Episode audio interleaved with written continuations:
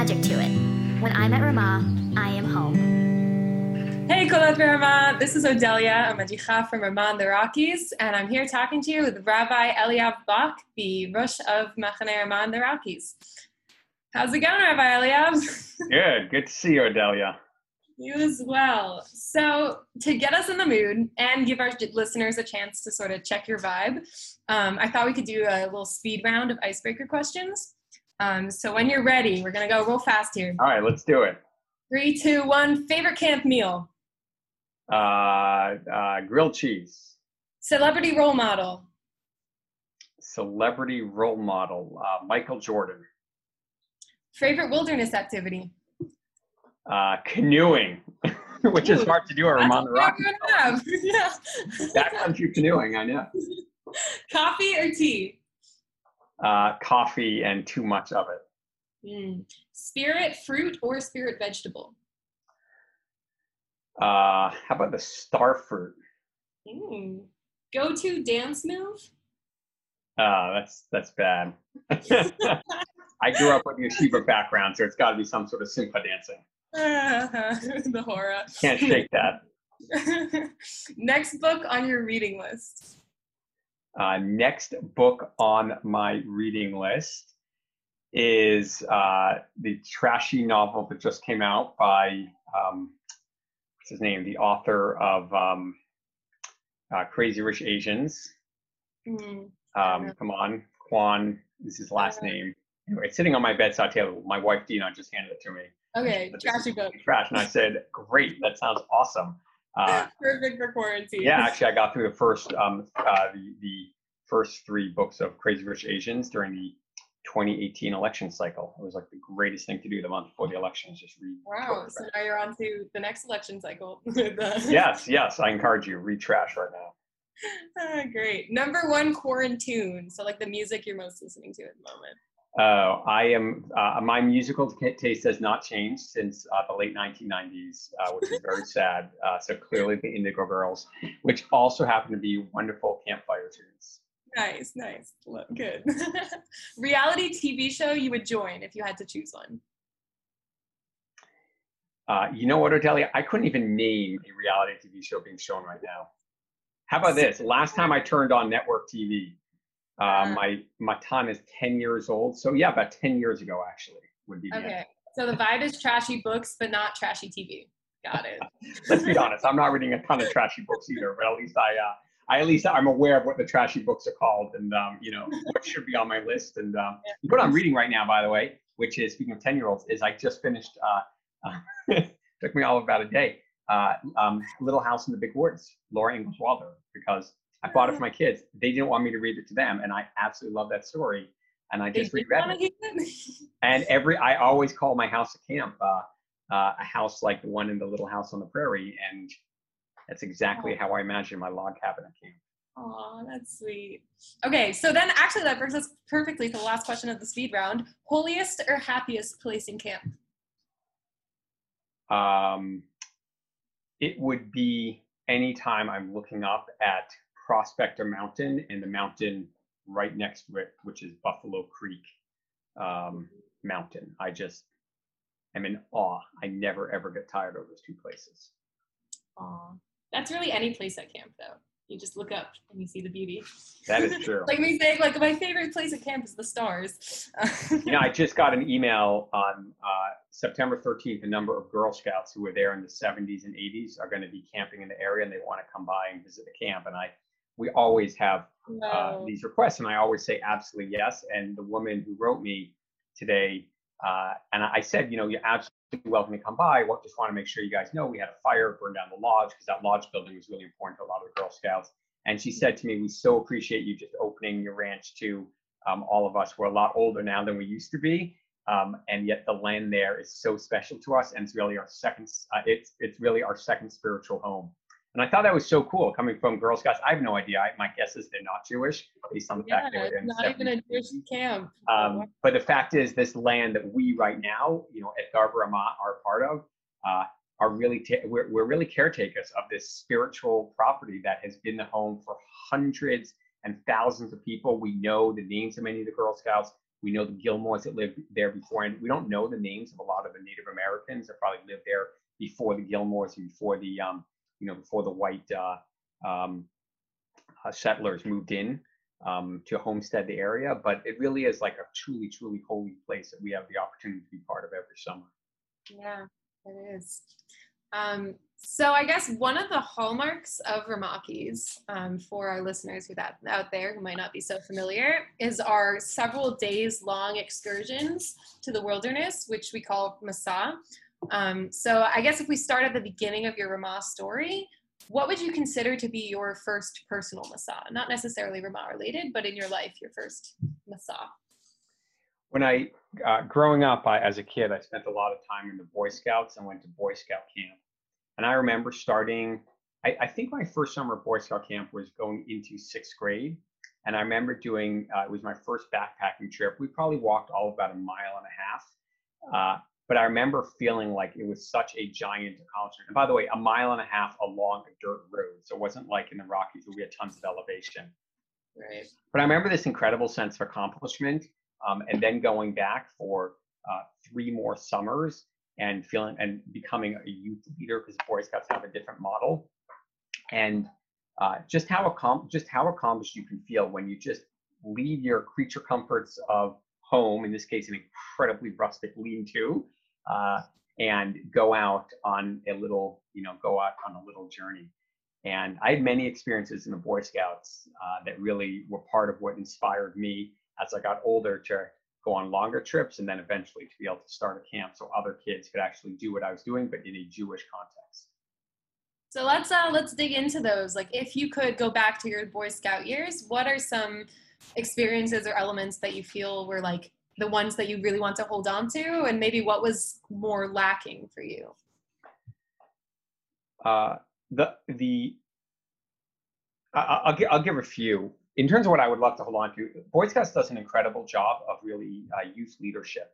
So you start when you're 11, 12, and you become a uh, you become a patrol leader, and you really can rise up through the ranks. So by the time you're 14, 15, like you really are um, a youth a youth leader, and you are an uh-huh. yeah the aspirational arc, right? Yeah, the exactly the aspirational arc of uh, the aspirational arc of camp. The other thing that I think uh, the Boy Scouts do really well, and we are it's a constant challenge for us, is really also making sure within each skill, right? So the Boy Scouts uh, revolve around merit badges. The idea is like here are the 25 skills you need to know in order to earn your camping merit badge, your archery merit badge, your hiking merit badge, whatever it is. And it's it's laid out in black and white, and um, and you can earn it at any point from your first day in all the way right before your 18th birthday.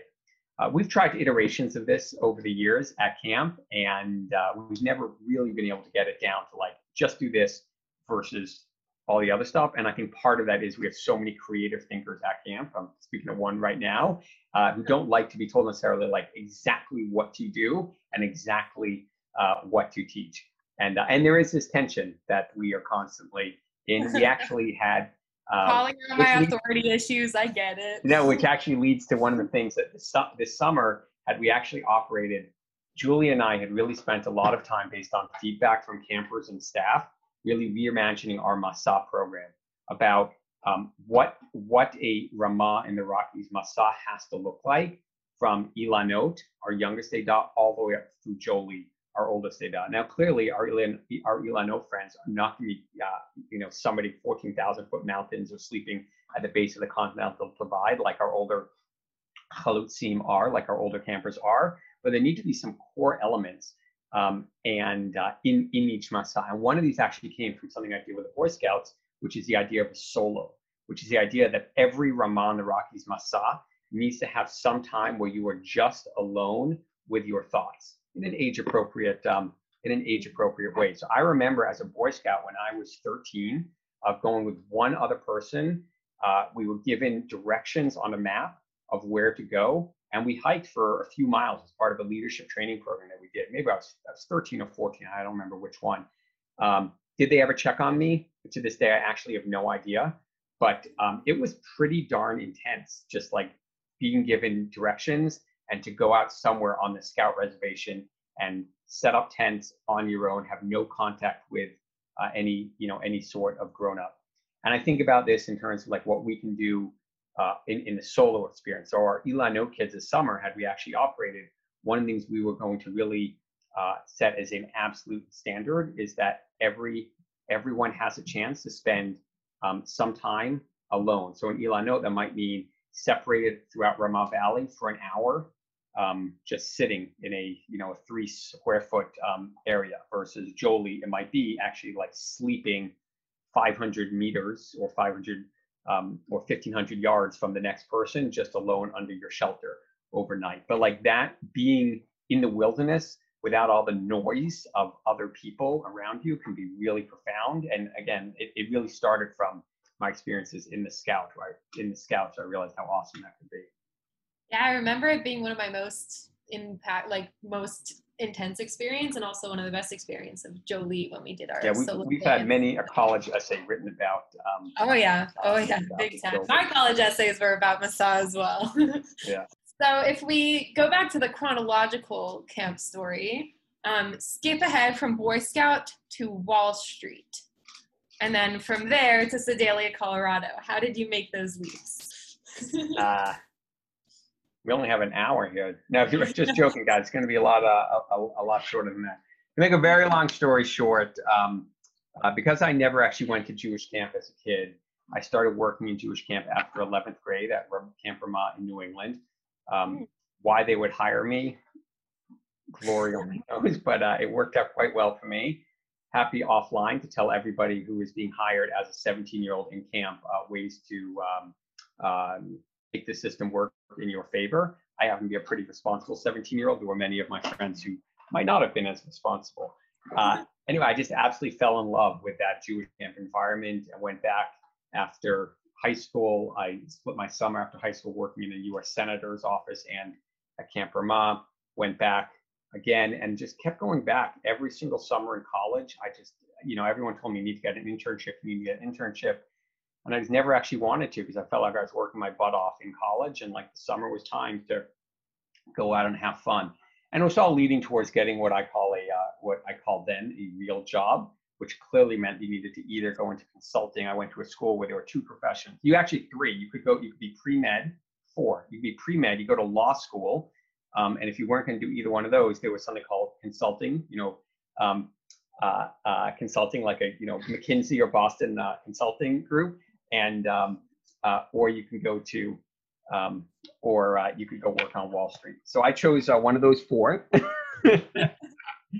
had, a, had a blast. And um, summer of 2001, I um, took some time off with a friend of mine and um, went hiking and actually said, I'm going to figure out a way to always, um, always find a way back into camp.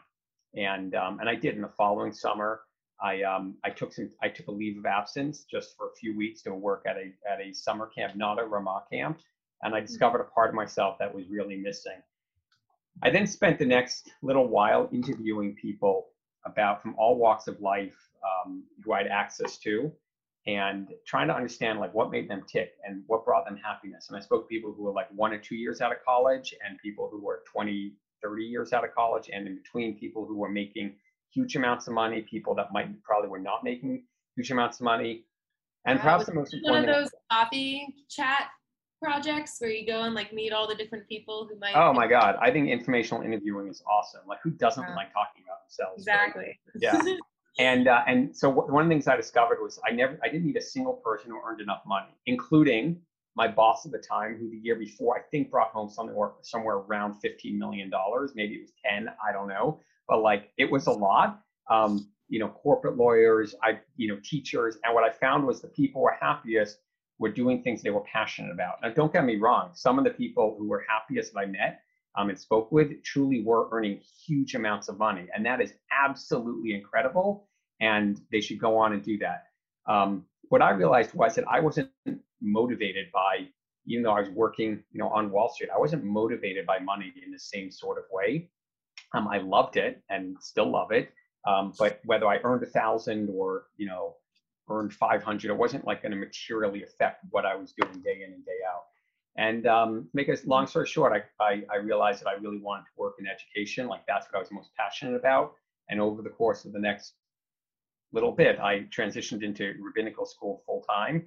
In rabbinical school, my absolute dream was to figure out a way to bring together this experience from the Boy Scouts, experience from Camp Ramah, and uh, lo and behold, uh, um, there was a group of people working on this idea of an outdoors camp, and I joined the committee uh, to be part of the outdoor camp uh, committee. And uh, my job on the committee was to find the director. So I searched high and low and could only find one person who was qualified and interested in doing that job. I happen to have still been in rabbinical school. And so at the beginning of my last year of rabbinical school, I put forward my name. And uh, I guess the rest is history. Wow, truly a chalutz. Um, at, for the listeners out there, um, at Ramakis, we call our campers chalutzim instead of chanichim, pioneers instead of campers. Um, so, wow. Which again was a nod to both the fact that we were the first Jewish community in this area, a nod mm-hmm. to the fact that there were, um, you know, pioneers who first settled that land. I should say, first um, white people who settled that land were known as pioneers. Um, mm-hmm. Obviously, there were Native Americans who lived there uh, before, and, and the chalutzim, this idea came from like the chalutzim of uh, the first pioneers of Israel. Tzavarim, yeah. Settled, yeah, and we were creating our own Jewish community in the mountains. So in a place that, for those who were part of us that first summer, like it took a heck of a lot of imagination to think of a functioning Ramah summer camp on this site because it was pretty darn rustic and uh, and um, had not been taken care of in many many years when we first started the camp. So share a little bit from that summer. What were some of the crazy, hectic experiences? Uh, yeah, most. If you ask me from that summer, the um, most memories I had had to do with sewage because sewage went up and down. Right, that gravity would pull sewage down. But that summer, uh, we found out sewage goes up too. Yeah, we didn't. Um, we we designed a bathhouse by committee. Um, I don't know if you're familiar, but a, a camel is a horse. Uh, uh, they say a camel is a horse designed by committee, and um, this bathhouse came in at like three times the amount of what we actually wanted to, wanted because every committee member kept adding more and more. So we decided right. we're not going to build like a seven hundred fifty thousand dollar bathhouse. It's just that's just not right. Instead, we got uh, portable toilets, which sounded like awesome. We signed a contract to have them pumped once a week. Perfect. What could possibly go wrong? Uh, well, what actually went wrong is the company with uh, with whom we signed a contract didn't realize how high up on the mountain we were, and they just basically said, "We're not going to service you." But meantime, we have a lot of campers who are coming and like they need to oh, poop. No. And so they continued pooping. And uh, despite all of our best efforts, um, yeah, it got kind of ugly that first summer. And we all remember, and they would come clean us out like late at night. It was, it was bad. Anyway, mm-hmm. but we got through. And now we have uh, bathhouses, which worked out really well. um, but really, uh, I think I think what most stands out from that summer, other than um, other than uh, the poop, is really the sense that we were building something like really tremendous and every single person had a hand in creating that special thing. Mm-hmm. So the song that we sing now that you know people just like belt out, you know, Hashem me was started by um, two people, uh, Ita Paskind at that time actually Rabbi Ita Paskind and um, Stephen Feinberg, a Rosh Like they just said we need a song. Boom, let's get a song. And traditions around Havdalah, traditions around um, you know, you know, uh, uh, traditions around how we even refer to ourselves, how we wake up, right? The whole idea of like bo bo boker tov. Um, it all just started then, and and we knew that we were going to that we were seeding a camp that would hopefully be with us for many, many, many generations, and that every person from the youngest chalutz all the way up to me and the tzevet in between, um, we were all in this. Um, we were all in this together. And uh, they'll probably, you know, the reality is, and ask anybody who's been a part of starting a camp, there, it's very rare that you have that energy ever again. It's almost impossible to have that same sense of, you know, purpose and energy and knowing that every single one of us, our actions are going to, um, you know, are going to affect uh, the final product for years and years to come.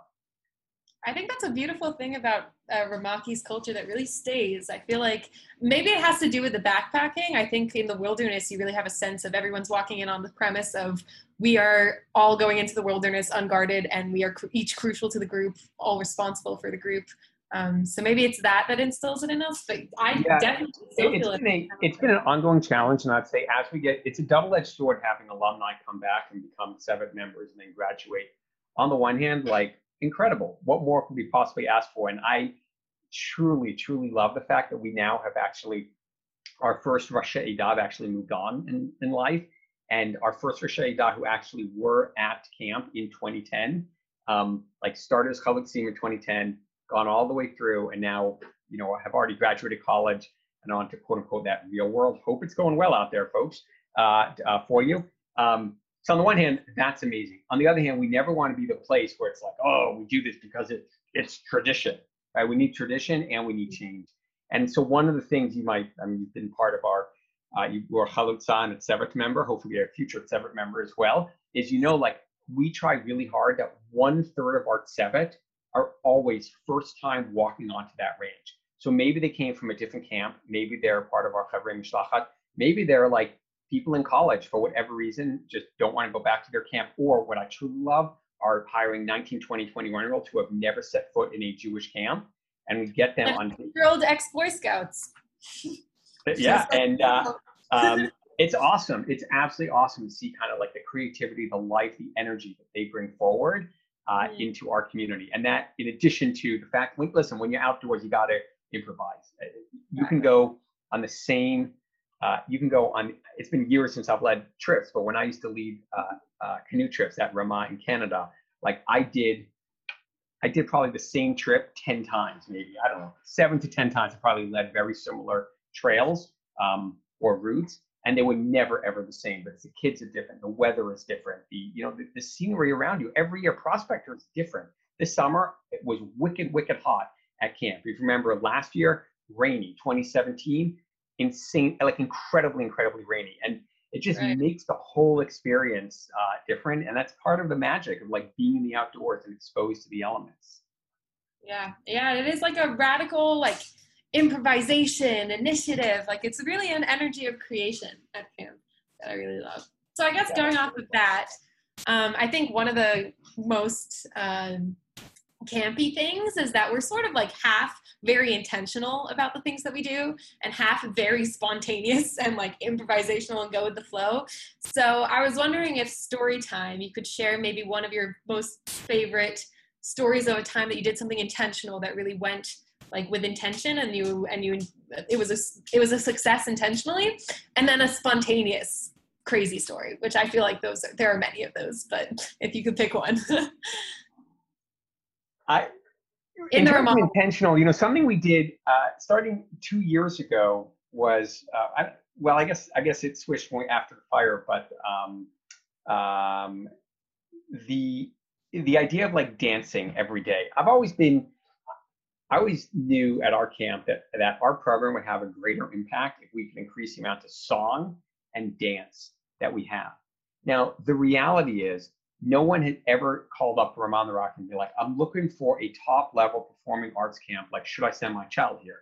And I'm, I'm like, no, like, no. Not the we, we are a camp that sings a ton, but if you want like formal vocal training, then this is not the place for you. Or if you're looking to like really improve your dance moves, this is not the place you. I don't know if you see me, but I have two left feet. So, but I dance all the time.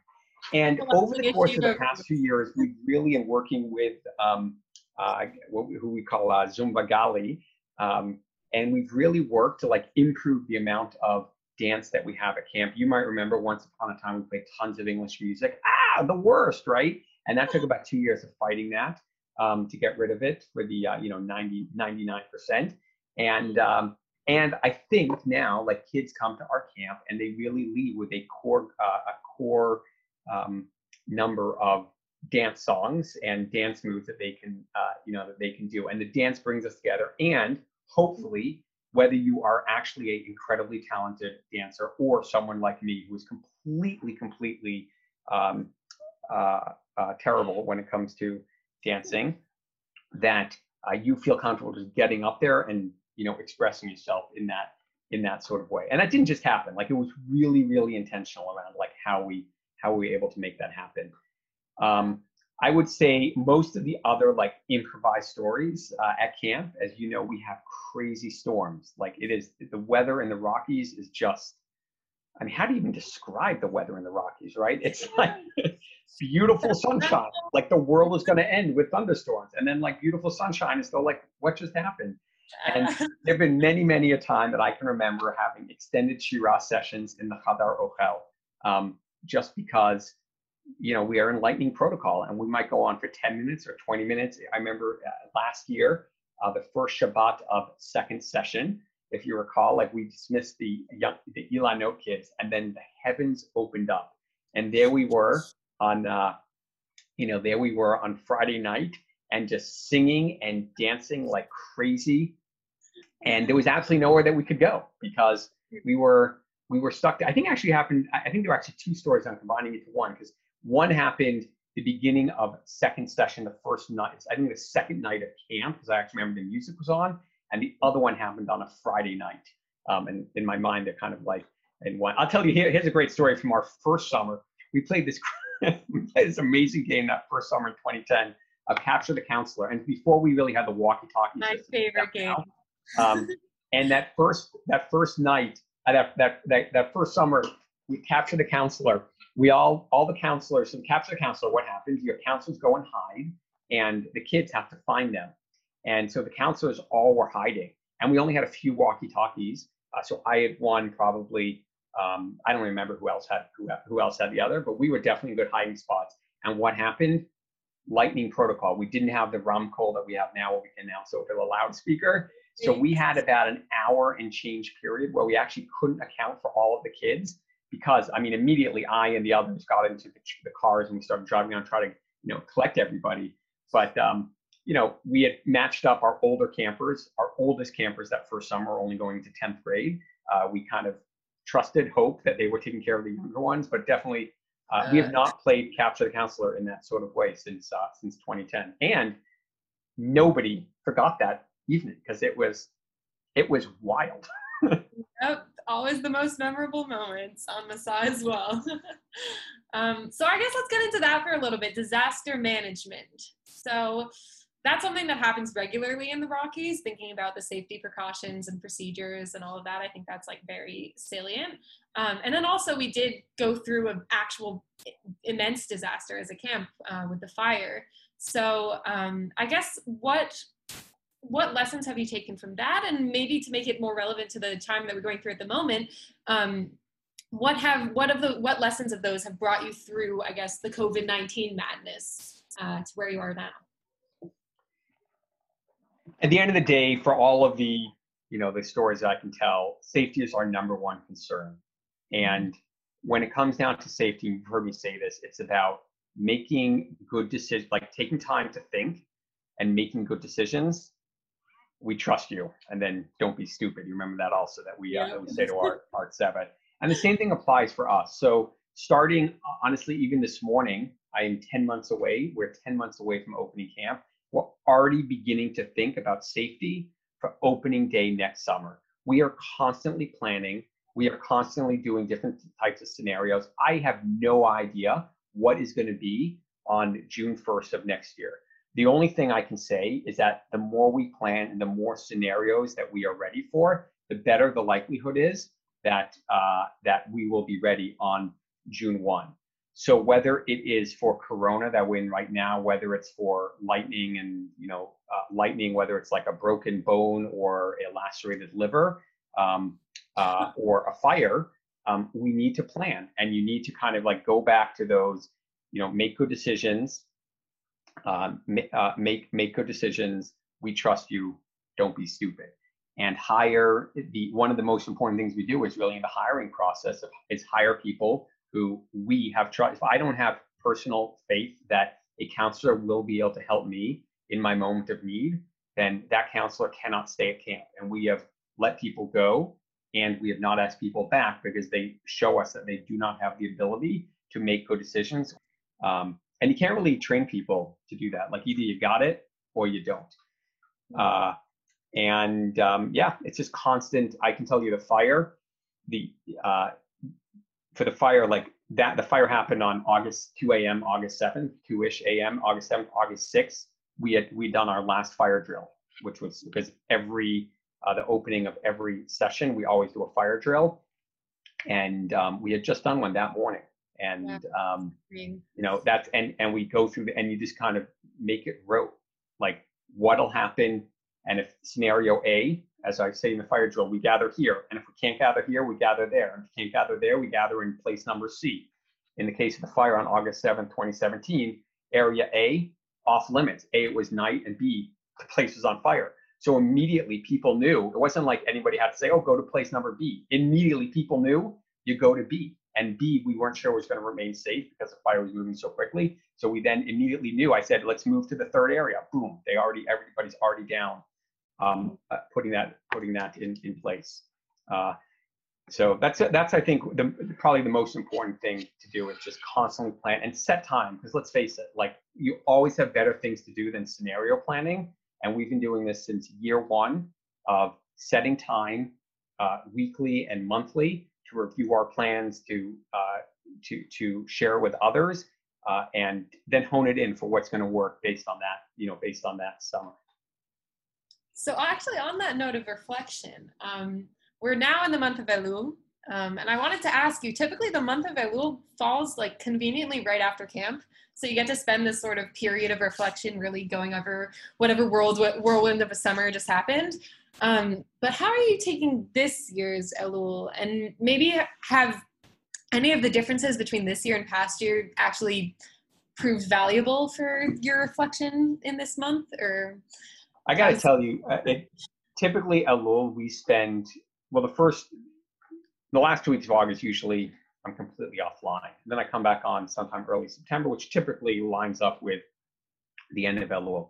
We mm-hmm. call, and something we've now done for 10 years, uh, uh, is we call and email every single family who sent their kids to camp and um, speak with many, many of our uh, members.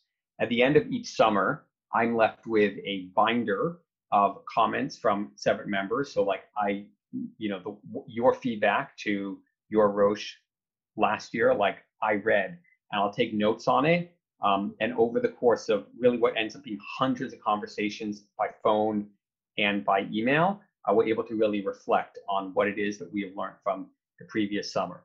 And typically that actually takes us through, our goal is always by the end of Simchat Torah to really be done with uh, with that process. And then we'll meet as a team and kind of like go over like here are the things that I'm hearing, here are the trends, here are the themes that emerge from what was, uh, both good and bad, because there's a ton of good and there's always things to improve upon. And um, let's uh, you know here are some things that we can do moving forward. And I typically write an email that goes out within about a week or two after Simchat Torah of you you know uh, basically describing what it is that we have learned. And I, I believe that you can basically only have, as an organization, uh, two to three big goals that you're going to be working on. Obviously, you have little goals, like I got to, you know, submit this form and I have to file that, uh, you know, I have to file that thing and write this thing. But like big transformational goals, if you get two, you're really good. If you do three, you're like outstanding. Anything more than that, I just don't think is is uh, is possible. And, um, and then we really focused our work that year on achieving those goals. What I mentioned about Masa as an example that we really like, that's really where we're putting a lot of our work for 20 uh, for 2020. You know, um, that came from just hearing feedback from Tzevet, from Halutzim, uh, from our own observations, like places that we really needed to like nurture in order to build back up into uh, what we really uh, can see it. So where are we right now? Uh, honestly, I'm a little concerned. I'm going to start actually tomorrow making phone calls to parents it's more going to be checking in uh, with them, seeing how their kids are, uh, seeing what worked and didn't work for them this summer. But you know, yes, we ran virtual camp. Thank you for being a part of that. I would never to do virtual camp again. Um, but I think it's going to give us a sense of like how committed are people to ensuring that we really are going to be able to reopen uh, next year.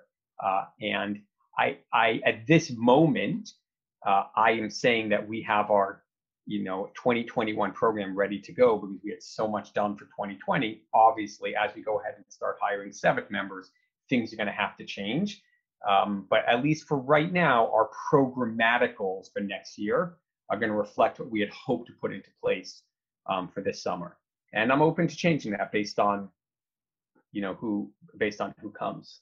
Yeah. Has anything changed? COVID, like, has COVID 19 at all, this whole quarantine situation shifted those goals at all? Or is it, is it? Well, we're just open to what we, what we've seen as your, um, uh, man plans and God laughs. Um, and I really believe that. Like, yeah, I have like our Masa program as an example.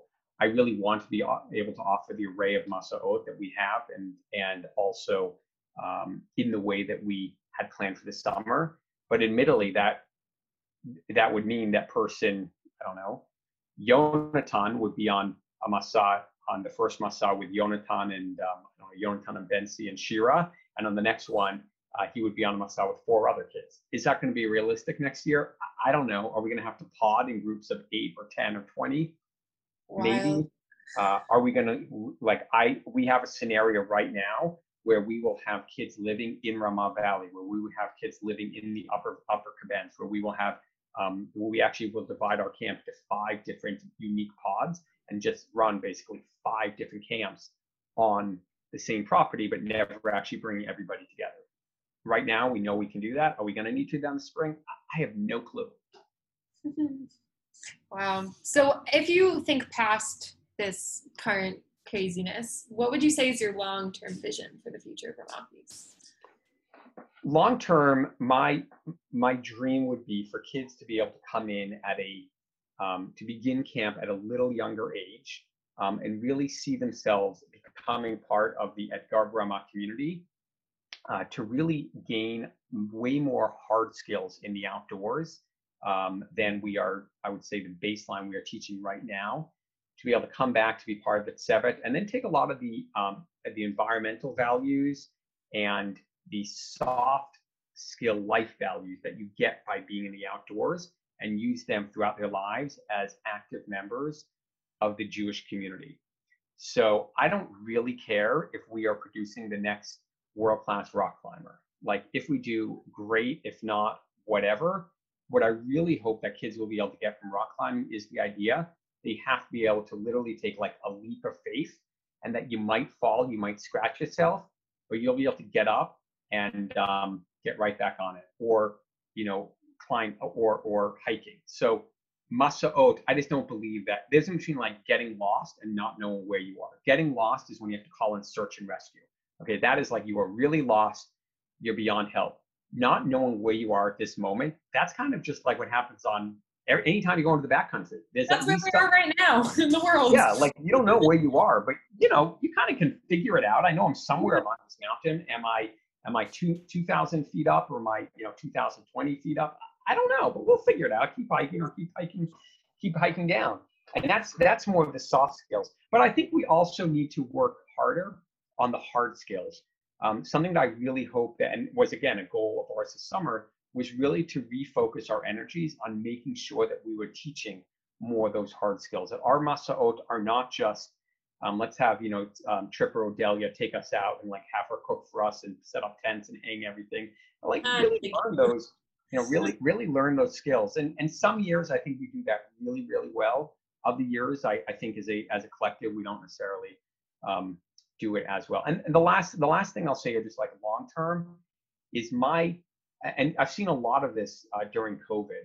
Um, although it's interesting because when I look at Tzevet members, um, when I look at our um, when I look at our years right now, like 11 years under our belt, I see some years where the Tzevet has really stayed together as a group, or there's been like core members that have stayed together, and some years where it's like people sort of like disappear into the ether. And I know for a lot of our Tzevet members that this will be the last community that they are part of um, for, will feel that deep sense of connection, sometimes for, um, you know, at least a number of years afterwards. Because it's sometimes harder, like as you're finishing college, kind of find that place of like deep, deep um, connectedness. And I want people, like I absolutely love um, when people remain connected to Ramah in the Rockies, and I want that. Um, I, I want that to happen and for them to continue being energized by our vision and by our mission. I love when people who are 23, 24, 28 at this point, like come back and visit for a Shabbat, even though they might not recognize who the people are, they can still kind of like feel those tunes from when they were Chalutzim or from when they were Tzevet. Um, and because, as I mentioned, it's the song and dance that I really think like remain with people, God willing, for the rest of uh, for the rest of their lives. It's beautiful. Yeah. Um, so I guess to wrap it up, um, I'll ask a couple of questions that put us in the frame of the Ramah community at large, I guess. Um, so maybe let's start with who in the Ramah world do you think has influenced you the most? Um, and like what lessons have you taken from other camps or from the community at large? From other camps, you know, this is my fifth Ramah camp. I started off at Palmer, worked a year at Nyack, uh, worked at um, Ramah in Canada, and then at Ramah Berkshires, and here I am at Ramah in the Rockies. So I, I would say there are a lot of things that we do at Ramah in the Rockies because of what I learned from other camps, and there are things we do in Ramah in the Rockies because, frankly, what not to do those was like so bad. I was like, we're definitely, definitely not doing that ever, ever. Um, yeah, so I've learned a lot just from you know being part myself having worked at different Ramah camps. Uh, mm-hmm. the Ramah directors are really an incredible group of of people and I would also put like I would say the Ramah leaders. So in leaders would also be the board, like board members would also be assistant directors, et cetera, et cetera. I mean, such a helpful group. So one of the best pieces of advice I got from uh, after a fire actually came from a leader, um, a board member at Ramah in Wisconsin, who basically said like set your sights like way way higher than you know than where you are. And directors from the other camps, assistant directors, program directors, I've learned so much uh, from them throughout. Uh, you know, if I had to name like a name, uh, probably Rabbi Mitch Cohen, who's the national Ramah director, probably the largest single influence on me, including the fact, and he will deny the story, um, I happened to meet him uh, when I was, I walked into the National Ramah office when he was running uh, Camp Ramah in Canada. He happened to be sitting there. Uh, I walked in to actually meet a different Ramah director to go to a different Ramah camp. And Mitch um, met me and uh, said, You should come to Ramah Canada. I didn't even know about Ramah Canada. I didn't know anything about their trip program, and uh, that really like set me on a completely different course. Uh, when you go, is that where the canoeing came from? Exactly. Yes, uh, I had never. Um, I didn't even know what portaging, what America portaging even meant. Um, I'd done river canoeing, which is what you do in upstate New York in the Boy Scouts, uh, and yeah, lake canoeing is a whole different thing. And I would say my mind was blown now, yeah. and you know, I mean, you know, I, I, mentioned before when I was at rabbinical school, it was Rabbi Mitch Cohen who invited me to be part of this committee. It was Mitch who said, "Eliav, you're in charge of finding the director," and ultimately I had to sell myself to him. So I owe him a lot here. Wow. And then passing the baton, I guess, who in the Ramah world have you influenced the most, or where do you see your influence in the Ramah? Oh, wow. Sorry, that's a tough question. Yeah, that's uh, you know, I like to pretend I'm I'm somewhat modest here. Um, by in, I don't know. I mean, I, I assume, I'm hoping, uh, and really from all modesty, I, I really hope that there have been many, many staff members who have looked up to me as a leader. And some of them are continuing in the Ramah world. Most present company included. Yes. Uh, and for them to kind of see like this is one form of i think I, I i i, exemplify one form of leadership i'm constant i'm a work in progress and um and think i you know, I, I have plenty to learn and I've many, many mentors out there. Uh, and each year I, I, each year I like to set a goal for myself of how I'm going to lead and um, can do and can do things differently. So I hope that there have been many Tzevet members, many Chalutzim who look up to me in that way.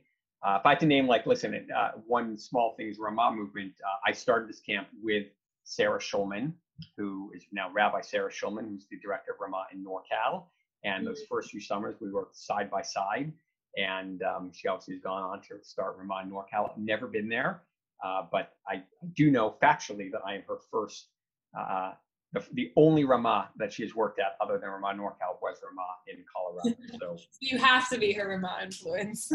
I, I, perhaps had a tiny uh, bit of influence in her in, in them starting in, in, in, in the way that she uh, started NorCal. well, I can say personally that you're definitely on my short list of leaders I admire. Um, so thank I'm you. I'm honored. Thank you. and thank you for this interview. Um, I'm gonna let you go because we went a little over time, but um, thank you so much. My and, pleasure, Zelia. Thank you. Yeah. Stay safe and uh, Shalom, and thank you for tuning in to Kol Baramah. If you're looking for more information about Camp Ramah overnight and day camps, Israel programs, year round events, and virtual offerings, please visit our website at www.campramah.org.